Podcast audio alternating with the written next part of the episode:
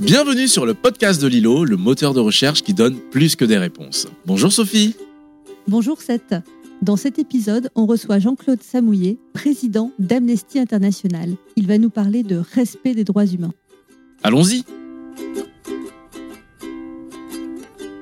Bonjour Jean-Claude. Bonjour. Écoute, on est vraiment ravis de t'accueillir. Si nos informations sont exactes, l'année prochaine, ça fera 30 ans que tu es actif auprès d'Amnesty. Oui, c'est vrai. c'est vrai. Oui, oui, c'est vrai. J'ai commencé en 1994, effectivement, dans le, le, groupe local Amnesty International de Villeurbanne, en région lyonnaise. Et puis après, pour des raisons professionnelles, j'ai été muté au sud de, la région parisienne. Donc, euh, j'ai intégré le groupe de Melun. Et puis en même temps, j'ai participé à, à, la création de, du groupe de travail Personnes déracinées au secrétariat national d'Amnesty France, euh, où on s'occupait des demandeurs d'asile, des réfugiés et des migrants. Oui, effectivement, ça va bientôt faire 30 ans. Et donc, tu as commencé euh, en tant que bénévole. Et qu'est-ce qui t'a amené à cette cause? Qu'est-ce qui t'a touché? Et surtout, euh, qu'est-ce qui t'a plu dans la manière d'agir d'Amnesty? Mais écoutez, j'avais euh, en 1994, j'avais à peu près 35 ans, euh, j'étais marié, j'avais déjà euh, des enfants, ma carrière était en route, et puis je me suis dit, mais il faut que je fasse quelque chose parce que le monde ne me convenait pas véritablement. Et je voulais m'engager pour essayer d'apporter ma pierre à l'édifice. Euh, j'ai regardé les partis politiques, il n'y en a aucun qui me convenait véritablement, ni les syndicats. Par contre, les organisations de défense des droits humains me, plaisaient beaucoup, me touchaient. Enfin, c'était en résonance en, en moi, et Amnesty International, dans cette démarche, me plaisait beaucoup parce que c'était vraiment du factuel, c'est-à-dire qu'on documente des faits, on les met au regard du droit international, et puis par ce fait, on essaye de dénoncer ce qui ne va pas. Et cette démarche m'a plu tout de suite et a continué de me plaire puisque je suis encore là. Et comment est-ce que tu as vécu de te retrouver au milieu de tous ces, euh, tous ces faits, d'évoluer comme ça dans un environnement où on parle beaucoup de transgression de droits humains? Je me doutais bien que, les choses n'allaient pas comme elles devraient aller, mais c'est vrai que le, au fur et à mesure de, la lecture des communiqués de presse d'Amnesty, des rapports publiés par Amnesty, on se rend compte que vraiment euh, la situation est catastrophique dans certaines parties du monde et c'est inimaginable qu'on ne se révolte pas, c'est inimaginable qu'on ne s'indigne pas et qu'on n'essaie pas de faire, de faire bouger les choses. Et c'est vrai que c'est vraiment des atrocités sans nom qui sont, qui sont commises. On parlait tout à l'heure du Togo, mais aujourd'hui, on pourrait parler de ce qui se passe dans Xinjiang hein, avec les, envers les minorités ouïghours, par exemple. Ce sont véritablement des crimes contre l'humanité. Donc effectivement, euh, quand on euh, milite à Amnesty International, on se rend compte de la face sombre de l'humanité et euh, ça nous donne la responsabilité de faire bouger les choses à notre petit niveau. Oui, ça ne t'a pas abattu à l'époque. Non, mais il y a des choses, il y a parfois des choses qui sont insoutenables, il y a, parfois des choses qui sont difficiles à, comprendre, à, admettre. donc c'est parfois des lectures qui sont très difficiles et des témoignages qui sont parfois très difficiles. Et comment est-ce que tu les as traversés? Est-ce que comme les médecins, comme on le dit souvent, enfin comme on l'entend surtout, tu t'es construit une carapace Il y a peut-être un peu de ça, oui. Il n'y a pas eu de, j'ai pas fait de travail pour, me forger cette carapace, mais peut-être qu'effectivement qu'on prend un peu de recul parce que sinon on peut pas porter non plus toute la misère du monde. Si on veut être efficace en tant que militant, il faut avoir un certain recul et il faut pas oublier les objectifs qu'on s'est fixés et pas se laisser peut-être euh, euh, trop envahir par l'émotion. Donc il faut prendre effectivement une certaine, une certaine forme de, de recul pour aboutir à ce qu'on veut, à ce qu'on veut faire.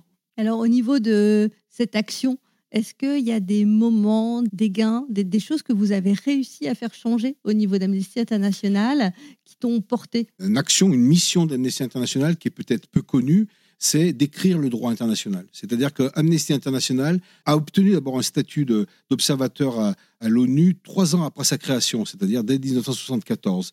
Et Amnesty International, au début, s'occupait des prisonniers d'opinion et on a obtenu la libération de, centaines, de, milliers, de dizaines de milliers de prisonniers d'opinion. C'était notre travail euh, à l'origine. Et puis après, l'ONG devenant, devenant, de plus en plus importante, on s'est rendu compte que ces prisonniers d'opinion, souvent, ils étaient torturés. Et donc, on a milité, on a agi, on a pratiquement écrit la Convention internationale contre la torture de 1984.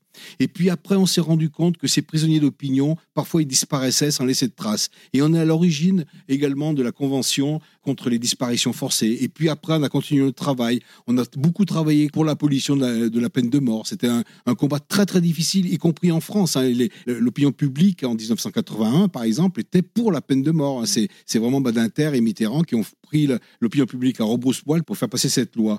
Et puis après, on a continué à travailler sur le commerce des armes. On a continué à travailler sur le devoir de vigilance des entreprises, parce qu'au début, on ne travaillait que sur les États. Et puis après, on a, commencé à travailler avec les entreprises, parce que certaines entreprises violent les droits humains. Donc petit à petit, on a élargi notre mandat, on a élargi notre mission, mais on était véritablement bien souvent à l'origine de l'écriture du droit international. Le dernier chantier que nous avons ouvert, c'est sur les surveillances, euh, la cybersurveillance, soit la cybersurveillance ciblée, soit les cybersurveillances de masse. Et là, demande à la communauté internationale un moratoire sur les transferts de, ces technologies tant qu'il n'y aura pas justement des conventions internationales qui régiront et qui protégeront les libertés individuelles des personnes, parce qu'avec la cybersurveillance, on peut être surveillé, on peut être traqué, on peut être contrôlé. Donc véritablement, c'est notre dernier chantier en termes de droit international qu'on a ouvert. Moi, je l'attends avec impatience parce que chez ILO, c'est un sujet qu'on traite le tracking. Enfin, on ne le traite pas justement parce qu'on a décidé de ne pas collecter les données des utilisateurs parce que justement ça évite les dérives. Mais par contre, bon, je, reviens juste, je fais un, retour en arrière sur un terme que tu as utilisé, les prisonniers d'opinion. Plus communément, on dit euh, prisonniers politiques. Et j'ai l'impression que vous élargissez le spectre en disant prisonnier d'opinion. Un prisonnier d'opinion, c'est une personne qui est incarcérée, qui est torturée ou qui est supprimée parce qu'elle a exprimé des opinions qui ne sont pas conformes à celles de son gouvernement ou à celles de, sa communauté. Donc c'est véritablement c'est le droit d'expression et c'est le droit de conscience. Quand Amnesty parle de prisonniers d'opinion, ce sont des personnes qui n'ont pas prôné ou qui n'ont pas eu recours à la violence et qui n'ont pas prôné la haine non plus. Donc c'est vraiment, euh, vraiment une, classification qui est très importante. Mais pour tous les prisonniers politiques, même ceux qui ont prôné la violence, nous demandons un jugement impartial, nous demandons que les règles de, justice soient respectées, y compris pour les personnes ayant euh, recouru à, à, la violence. Voilà la différence un petit peu entre, entre prisonniers d'opinion et prisonniers politiques. Un des exemples, c'est par exemple Nelson Mandela. Nelson Mandela, qui euh, avait prôné la violence, nous voyant que les marches civiques les, euh, ne donnaient rien, à un moment donné de sa vie, a prôné le recours à la violence pour obtenir la, fin de l'apartheid en, Afrique du Sud.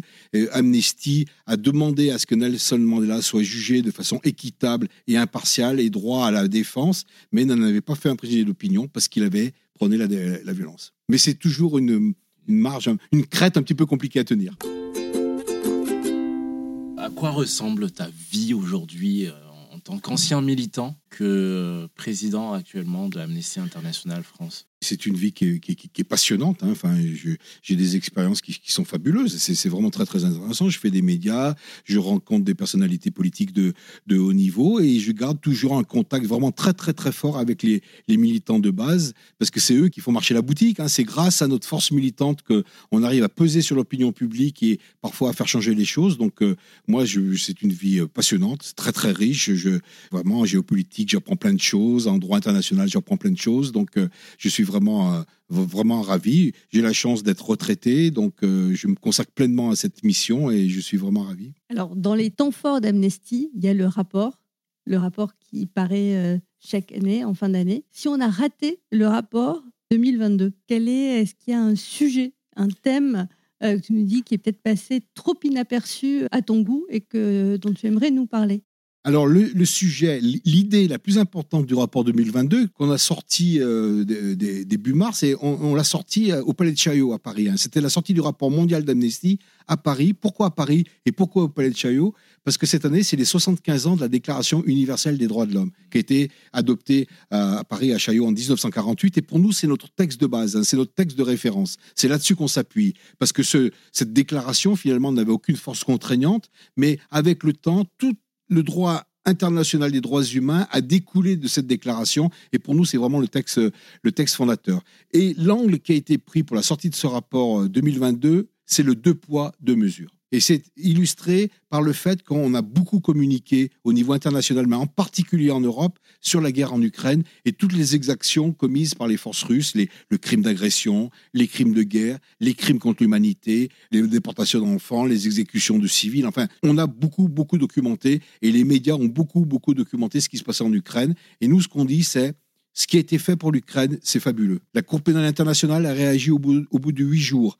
La communauté internationale a, a pris des sanctions économiques ou des sanctions ou des livraisons d'armes à Kiev euh, huit jours après. L'Union européenne a enclenché une procédure de protection temporaire pour les réfugiés ukrainiens. Pour nous, c'est vraiment quelque chose de très bien. C'est la première fois que ça se passait et c'est la première fois que ça se passait aussi vite. Mais ce qu'on veut dire aussi, c'est pourquoi accorder une protection internationale aux Ukrainiens alors qu'on l'a refusé pour les Afghans, pour les Soudanais ou pour les Iraniens. Pourquoi euh, les réactions de la communauté internationale ne sont pas identiques par rapport aux exactions qui sont commises euh, en Algérie, en Égypte, euh, en Chine, en République démocratique du Congo, au Yémen ou, dans le Tigré. Et donc nous, le message que vous voulez faire passer Amnesty International, c'est il nous semble que la, communauté internationale réagit face aux violations des droits humains quand ça l'arrange. Mais nous, ce qu'on voudrait, c'est que ça marche tout le temps. Chaque fois qu'il y a une situation de crise, chaque fois qu'il y a une, situation de violation massive des droits humains, que la communauté internationale et que la justice internationale réagissent comme elle l'a fait pour l'Ukraine. Parlant justement des choses qui marchent, est-ce qu'il y a une victoire de Amnesty International qui t'a particulièrement marqué? Moi, je suis très sensible à la, libération des prisonniers politiques ou des prisonniers d'opinion. Ça, c'est vraiment quelque chose. Vous pouvez pas savoir la, la joie que l'on ressent lorsqu'il y a une personne qui est libérée et qui dit ben merci à Amnesty et puis merci à plein d'autres, hein, parce qu'Amnesty n'agit pas seul. Et moi, un de mes grands souvenirs, c'est c'est la libération de Rami Shahat, hein, qui était un prisonnier euh, égypto-palestinien qui a croupi pendant 900 jours dans les prisons d'Égypte. Hein, en 10 mètres carrés, ils étaient une vingtaine de personnes, enfin dans des conditions indignes. Et lorsqu'il est arrivé, lorsqu'on l'a accueilli à, Paris, à Roissy-Charles de Gaulle, on s'est dit, ben, parfois quand même, ce qu'on fait, parfois ça marche. Alors c'est, c'est vraiment une goutte d'eau dans un océan de détresse, mais parfois ça marche. Et les livraisons de, prisonniers politiques ou d'opinion me, me marquent beaucoup. Et comment ça se fait? Comment, comment ça se passe? Ce que je veux dire, c'est, je vois bien le plaidoyer, je vois bien les, les actions, les déplacements, mais euh, quel est votre rôle dans ces libérations-là? C'est vraiment le premier sujet, la première mission d'Amnesty, c'est la mission historique d'Amnesty, c'est que des milliers de gens partout dans le monde et des pays différents, dans des langues différentes, écrivent aux autorités pour faire libérer un prisonnier d'opinion. Et ce que j'aurais appris, moi, en tant que militant d'Amnesty, c'est que le pire des tyrans, il est très soucieux de son image de marque, en particulier au niveau de l'international. Donc là, on a un levier. Et le fait que le, le directeur d'une prison euh, par exemple, Ramichat nous, nous, l'expliquait, le fait que le, directeur de la prison reçoive des milliers de lettres de partout, dans des langues différentes, le concernant, lui donnait une protection. Euh, le directeur de la prison savait que ce prisonnier en question, plein de gens dans le monde surveillaient ce qui se passait et que, en quelque sorte, ça le protégeait. Alors, on ne peut pas faire ça pour tout le monde. Hein. Il, y a, des dizaines de milliers de prisonniers d'opinion en Égypte aujourd'hui, mais ça, ça veut dire qu'il y a des milliers de gens, des milliers de militants des droits humains qui sont au courant de ce qui se passe pour, pour cette personne, et quelque part, ça la protège. Et chaque fois qu'il y a un prisonnier d'opinion qui est libéré, il dit, mais d'une part, ça me permet de me protéger, vous m'avez protégé, parce qu'on ne peut pas le tuer alors qu'on peut tuer des, plein, de gens dans des cellules, euh, dans des cachots, personne n'en saura rien, mais une personne qui est adoptée par Amnesty, ça lui sauve la vie en quelque sorte.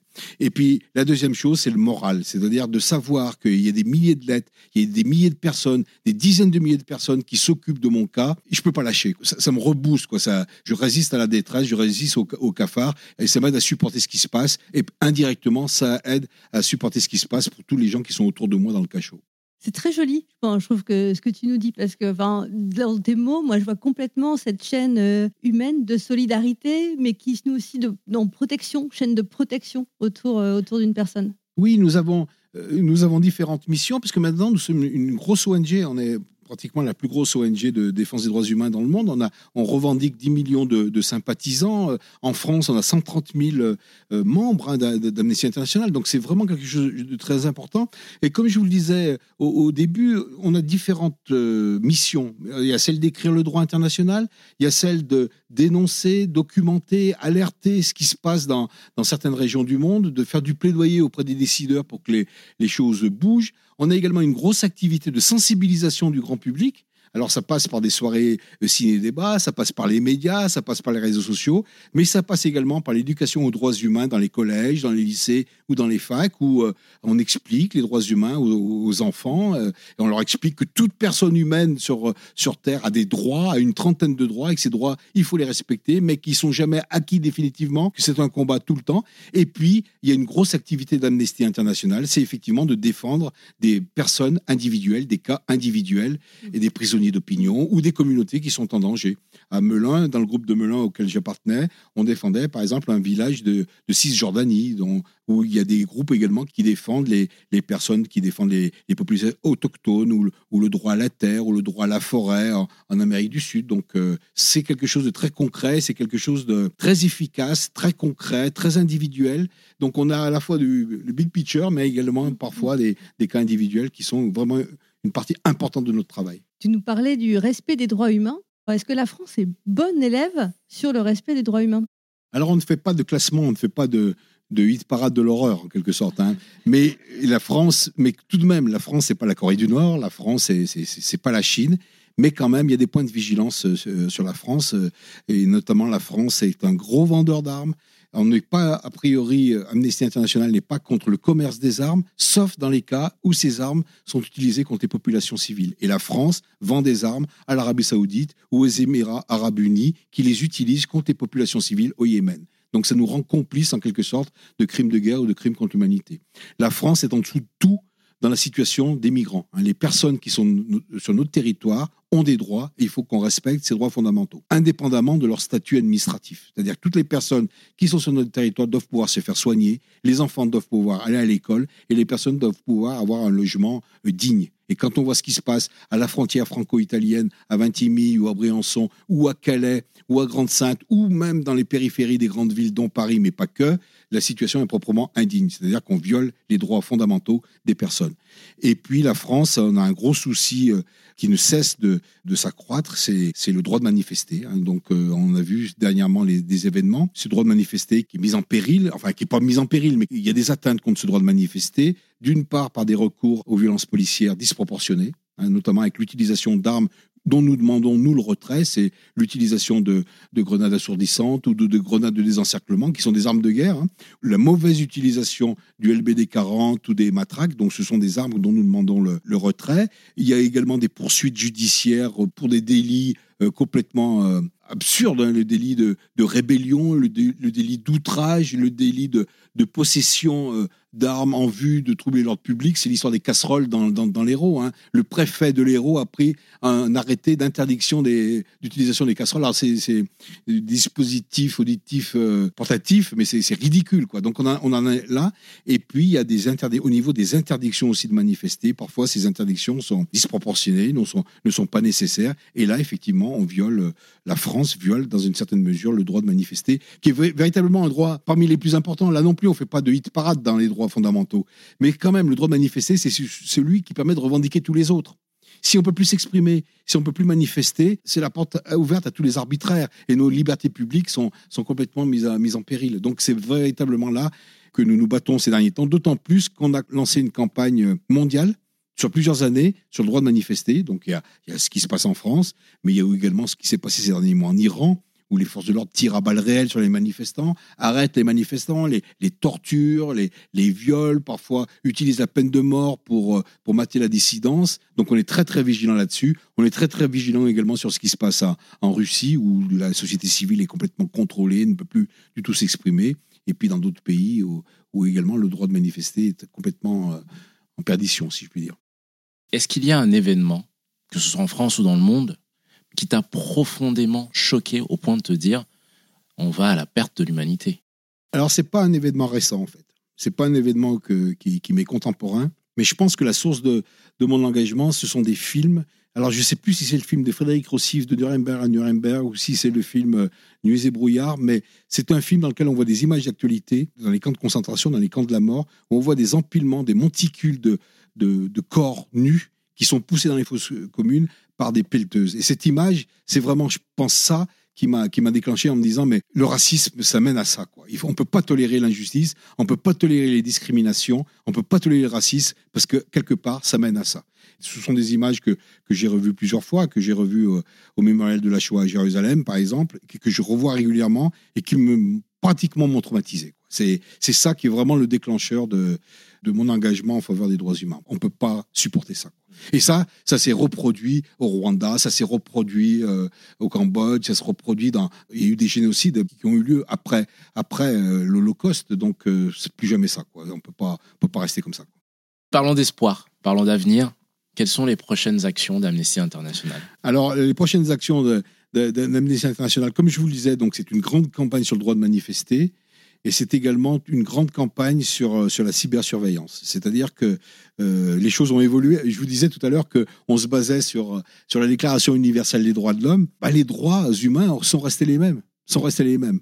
Il y a les droits civils et politiques, le droit d'expression, d'association, de manifestation pacifique, le droit d'avoir une religion, de ne pas en avoir, de changer de religion. Donc ça, ça, ça n'a pas changé. Et puis il y a les droits économiques, sociaux et culturels, le droit euh, un hébergement digne, le droit à l'éducation, le droit à la santé, le droit aux vacances. Enfin, voilà, ces droits, ils sont identiques, ils n'ont pas changé. Et puis il y a de nouveaux droits qui sont arrivés et qui ne sont pas encore codifiés dans le droit international. Et ça va être le travail des, des générations qui arrivent aujourd'hui euh, aux affaires, les jeunes gens, par exemple, les gens de 20 ans, il va falloir qu'ils se battent pour codifier, pour qu'on légifère sur le droit à un environnement sain. Aujourd'hui, on n'en parlait pas tellement en 1948 de, la crise écologique, du, réchauffement climatique. Et là, ça va être vraiment le combat des générations qui arrivent aux affaires. Et puis également tout ce qui est bioéthique, sur les enfants intersexes, sur les, les, personnes LGBTI. Enfin, tout ça n'existait pas, on n'en parlait pas tellement en 1948. Donc ces droits, il va falloir également les codifier, les légiférer et les faire respecter. Et puis il y a tout ce qui est lié au numérique. Hein, en 1948, euh, c'était des, papiers, c'était des pétitions. Quand Amnesty a, été euh, créé, l'arme dans les publicités, dans nos promotions, l'arme c'était le stylo. Le stylo est votre arme. Maintenant, c'est Internet, quoi. Mais en contrepartie, Internet, les réseaux sociaux, le numérique, c'est peut être aussi des outils qui vous contrôlent, des outils qui vous surveillent, des outils qui atteintent à votre vie privée, qui vous empêchent de vous exprimer librement ou de manifester librement. Donc ça va être le troisième sujet dont il va falloir s'approprier. Amnesty a commencé à travailler dessus. hein. On a sorti un, un documentaire, euh, la cybersurveillance ciblée ou individuelle, ça va être les prochains gros, gros chantiers d'Amnesty avec le droit à un environnement sain et avec tout ce qui est lié à la bioéthique. Quand tu parles d'un environnement sain, tu parles bien de protection de l'environnement. Voilà. Alors nous, Amnesty International, on n'a pas de compétences pour savoir s'il faut tolérer un degré ou un degré 5 de plus, ou on n'a pas de compétences là-dessus. Mais par contre, nous, où on a une compétence, c'est l'impact du changement climatique sur les droits humains. On sait que le lac Tchad, par exemple, dans le lac Tchad a perdu les 9 dixièmes de, au cours des dernières décennies, des 9 dixièmes de sa surface. Et autour de ce lac, il y avait des éleveurs qui vivaient, il y avait des agriculteurs, il y avait des pêcheurs. Et là, vu que les, ressources naturelles se contractent, eh ben, c'est source de conflits et c'est source de violation des droits humains. Il y a tout un tas d'îles dans le Pacifique qui vont disparaître, des États, des petits États, mais quand même des États qui vont disparaître avec la montée des eaux. Il va y avoir des véritables, vraisemblablement des migrations pour des personnes qui vont fuir leur zone d'hab- d'habitation parce qu'elles seront en danger, parce que la hauteur des eaux, ou par la sécheresse, ou par des, des tornades, etc. Donc il va falloir que le- la communauté internationale anticipe ces migrations et protège les personnes qui seront victimes de ces migrations. C'est ça notre le travail à venir d'Amnesty. C'est pas tant sur le changement climatique en tant que tel, parce qu'il y a d'autres associations qui le font, qui le font bien mieux que nous, mais nous, on va s'occuper de ce, cet impact du changement climatique sur les droits humains et sur la dignité humaine. Et quel est le meilleur moyen d'agir à vos côtés? Alors, ben, il, y a différents, il y a différents moyens d'agir à nos côtés. Euh, sur la cybersurveillance, eh bien, il y a plein d'étudiants euh, qui font partie de réseaux, euh, qui contrôlent un peu ce qui se passe. La guerre en Ukraine, par exemple, nous a, nous a appris une chose, c'est que dans les conflits euh, auparavant, on avait beaucoup de travail pour euh, trouver des preuves, pour trouver des informations, pour trouver des interviews. Les chercheurs d'Amnesty allaient sur place dans les zones de conflit pour interviewer les gens, pour prendre des photos, pour récupérer des, munitions. Enfin voilà, il y avait tout un travail de recherche. Et avec la guerre en Ukraine, il y a une profusion d'informations. C'est-à-dire que véritablement, sur les réseaux sociaux, on trouve tout ce qu'on a envie de trouver. Et le travail du chercheur d'Amnesty va changer. C'est plus de recueillir l'information, mais c'est de l'authentifier. Parce qu'il y a eu beaucoup de fake news. Il va falloir qu'on prouve que l'ambulance qui a été bombardée tel jour, à telle heure, soi-disant, c'est bien le cas. Il faut qu'on compare ça par rapport au plan de la ville, par rapport aux cartes météo, pour justifier, pour authentifier toutes ces preuves. Donc il y a un changement dans le, dans, dans, dans, dans le travail d'Amnesty. Et on va passer à notre dernière section, celle des cinq questions que l'on pose à chacun de nos invités. Quelle loi aimerais-tu faire voter? Alors, ça va être un petit peu technique, mais j'ai une loi véritablement, c'est c'est une petite fixette hein, pour moi. C'est aujourd'hui, les États qui ont signé le traité de Rome sur la Cour pénale internationale ont la possibilité d'utiliser un outil juridique qui s'appelle la compétence universelle. Et par la compétence universelle, ça veut dire que les États ont la possibilité de juger les auteurs présumés de crimes majeurs en droit international, et je parle de crimes de guerre, de crimes contre l'humanité ou de crimes de génocide, ont le droit de les juger, et même le devoir, on pourrait dire, de les juger lorsque ces personnes sont sur leur territoire, quelle que soit leur, leur nationalité, quel que soit le pays dans lequel les crimes ont été commis, et quelle que soit la nationalité des victimes. Mais en France, la loi a accepté cette euh, compétence universelle, mais a prévu des verrous, c'est-à-dire des, des, des choses qui vident toute cette compétence universelle de cette substance.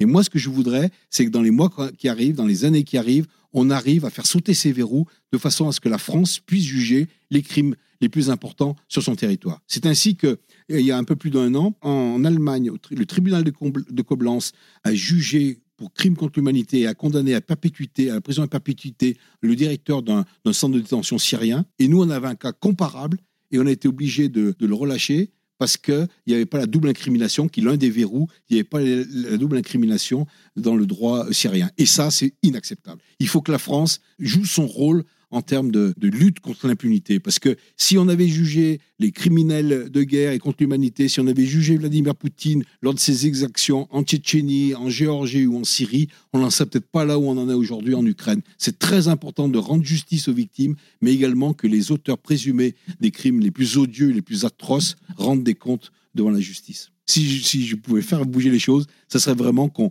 enlève les verrous et que la France puisse euh, utiliser plein escient à 100% la compétence universelle. Effectivement, c'est très compliqué, mais c'est très bien expliqué. Ah bah, Merci. Voilà. Juste faire sauter les verrous, moi, ce que j'ai retenu avec euh, un exemple sur la double incrimination. Voilà. ça? Ouais.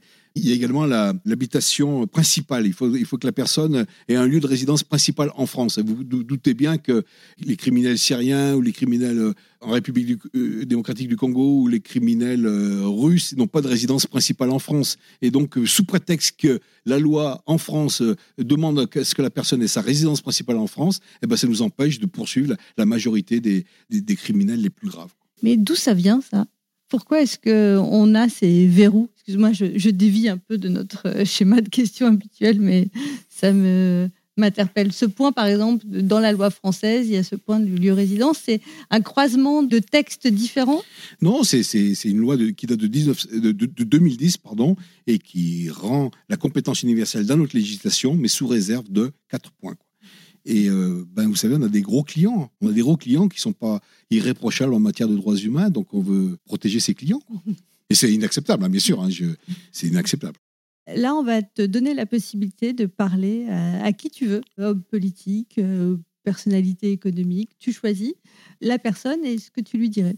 Alors, si c'est un décideur politique ou un décideur économique d'une grande entreprise, je dirais que qu'ils me remettent euh, la protection des droits humains en haut de la pile, en haut de la pile des priorités. On voit une ligne de cassure euh, au moment des attentats de, New York, hein, dans les années 2000. Avant, la protection, les droits humains, c'était un idéal pas suivi. hein. Il y avait des atrocités qui étaient commises, mais ça restait quand même un idéal.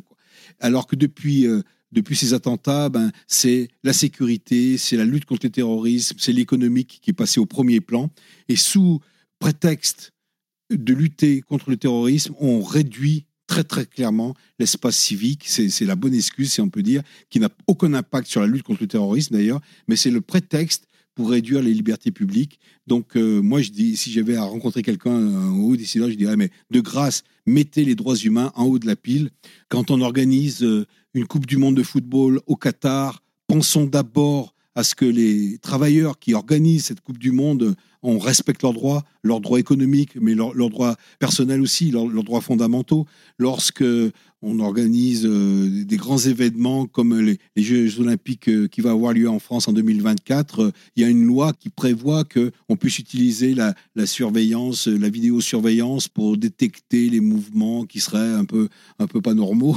Non, c'est des entorses à, la liberté publique, aux lois fondamentales, à nos libertés. Donc, je dirais à ces décideurs, ayez toujours en tête le respect des droits humains, les 30 droits fondamentaux de la personne humaine qui est incontournable. On ne peut pas transiger avec eux.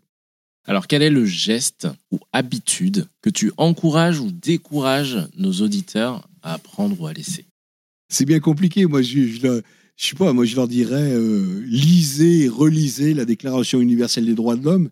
Mais bon, c'est un peu, je sais pas. Mais en tout cas, qu'autour d'eux, ils disent que ils fassent partager l'idée, ils partagent l'idée selon laquelle chaque être humain un certain nombre de droits et que ces droits, il faut qu'ils soient respectés et que ces droits, il faut les revendiquer. Alors ça paraît un peu peut-être anodin ce que je vous dis, mais euh, on fait des interventions dans, des collèges, dans des lycées, parfois dans des lycées euh, euh, dits à problème, dits en zone, en zone difficile. Et quand on explique aux enfants, mais vous avez des droits, ils disent ouais mais nos droits euh, moi euh, monsieur je me fais contrôler trois fois par jour par par les policiers euh, ils sont où mes droits? Et nous on leur dit mais vous avez le droit de faire valoir vos droits justement. C'est-à-dire de là ce sont des, des pratiques qui sont qui sont racistes qui sont discriminantes. Il faut il faut vous élever contre contre ces pratiques. Et ils disent oui mais la police ils font ils ont tous les droits nous on en a aucun. Vous donc il faut inculquer aux enfants à tout le monde, mais en particulier aux enfants, le fait que chaque être humain sur Terre a des droits et qu'il faut les faire respecter, même si c'est parfois compliqué. Hein, il ne faut pas non plus tomber dans l'angélisme, mais, mais il faut vraiment avoir ça en tête. Quel est le moment de ta vie où tu as le plus appris? Peut-être ce que je retiens de, de, mes 30 années, bientôt 30 années de, de militantisme, c'est qu'il y a plein de gens autour de nous pour lequel euh, le monde ne convient pas. Il y a plein de gens qui ne sont pas contents de, de ce qui se passe. Il appartient aux ONG comme la nôtre de stimuler ces, ces gens, de leur dire mais tu as la possibilité de t'indigner, mais tu as la possibilité d'avoir des actions concrètes pour apporter ta petite pierre à l'édifice. Et puis, c'est le rôle de, nous, de, nos ONG, de, fédérer un peu toutes ces indignations, de mettre tout ça en rapport, pour, en cohérence, de façon à ce que les qu'il y ait un impact au, au bout de ces indignations. S'indigner, c'est déjà important, mais ça ne suffit pas. Il faut aller jusqu'à faire bouger les choses, jusqu'à remplir nos objectifs. Et je me rends compte qu'autour de nous, il y a plein de gens qui sont ni concernés, ni pas concernés du tout, mais qu'il faudra peu de choses finalement pour les amener à nous rejoindre et, participer à militer avec nous, ou, ou, alors sur d'autres sujets, sur le sujet du climat, ou sur le sujet des, violences faites aux femmes. Enfin, il y a plein de sujets, de, plein d'engagements qui sont possibles. il suffit de peu de choses parfois pour déclencher l'enthousiasme et, tout, et mettre tout ça en coordination pour qu'on arrive à faire bouger les lignes, disons. C'est des mots remplis d'espoir et je suis très content parce que la dernière question, est très difficile à poser et tu l'introduis très bien. Qu'est-ce qui te fait penser qu'on va s'en sortir? Je ne sais pas d'ailleurs si on va s'en sortir, mais une chose est certaine, c'est qu'on vit euh, dans notre, génération, euh, on sait tout ce qui se passe. On sait tout. On peut pas dire je ne savais pas. On sait tout avec les réseaux sociaux, avec les médias, avec euh, euh, voilà, on sait tout ce qui se passe. On sait ce qui se passe en Ukraine, on sait ce qui se passe en Chine, on sait ce qui se passe en République démocratique du Congo, on sait ce qui s'est passé dans le Tigré. Donc là, on n'a plus d'excuses. On n'a plus d'excuses. On est informé. On sait ce qui se passe. Et donc euh, la moitié du chemin, je veux dire, est fait. Maintenant, il suffit de mettre euh, ces informations, ces indignations en cohérence et, en branle, si on peut dire, pour faire bouger les choses. Mais déjà, la moitié du chemin est fait. Et profitons de, de cette civilisation dans laquelle de, de, de l'information pour que ça permette de faire avancer le, de faire avancer le monde. On ne pourra pas dire on ne savait pas. Merci beaucoup. C'est une réponse qui me convient et qui me, qui me conforte parce que je suis un éternel optimiste. Et euh, malgré euh, tous ces moments durs tout, que tu as pu voir euh, dans ta vie, on sent quand même au fond de toi que tu sais que l'être humain est capable aussi du, du, meilleur. Oui, tout à fait, tout à fait. Très joli mot, ça. On va te quitter sur, euh, sur ces belles paroles. Merci beaucoup, Jean-Claude, d'avoir été, euh, avec nous. C'était vraiment un, plaisir de, que tu nous partages ton aventure et celle d'Amnesty dans, dans ces quelques minutes passées ensemble. Merci à vous, merci beaucoup.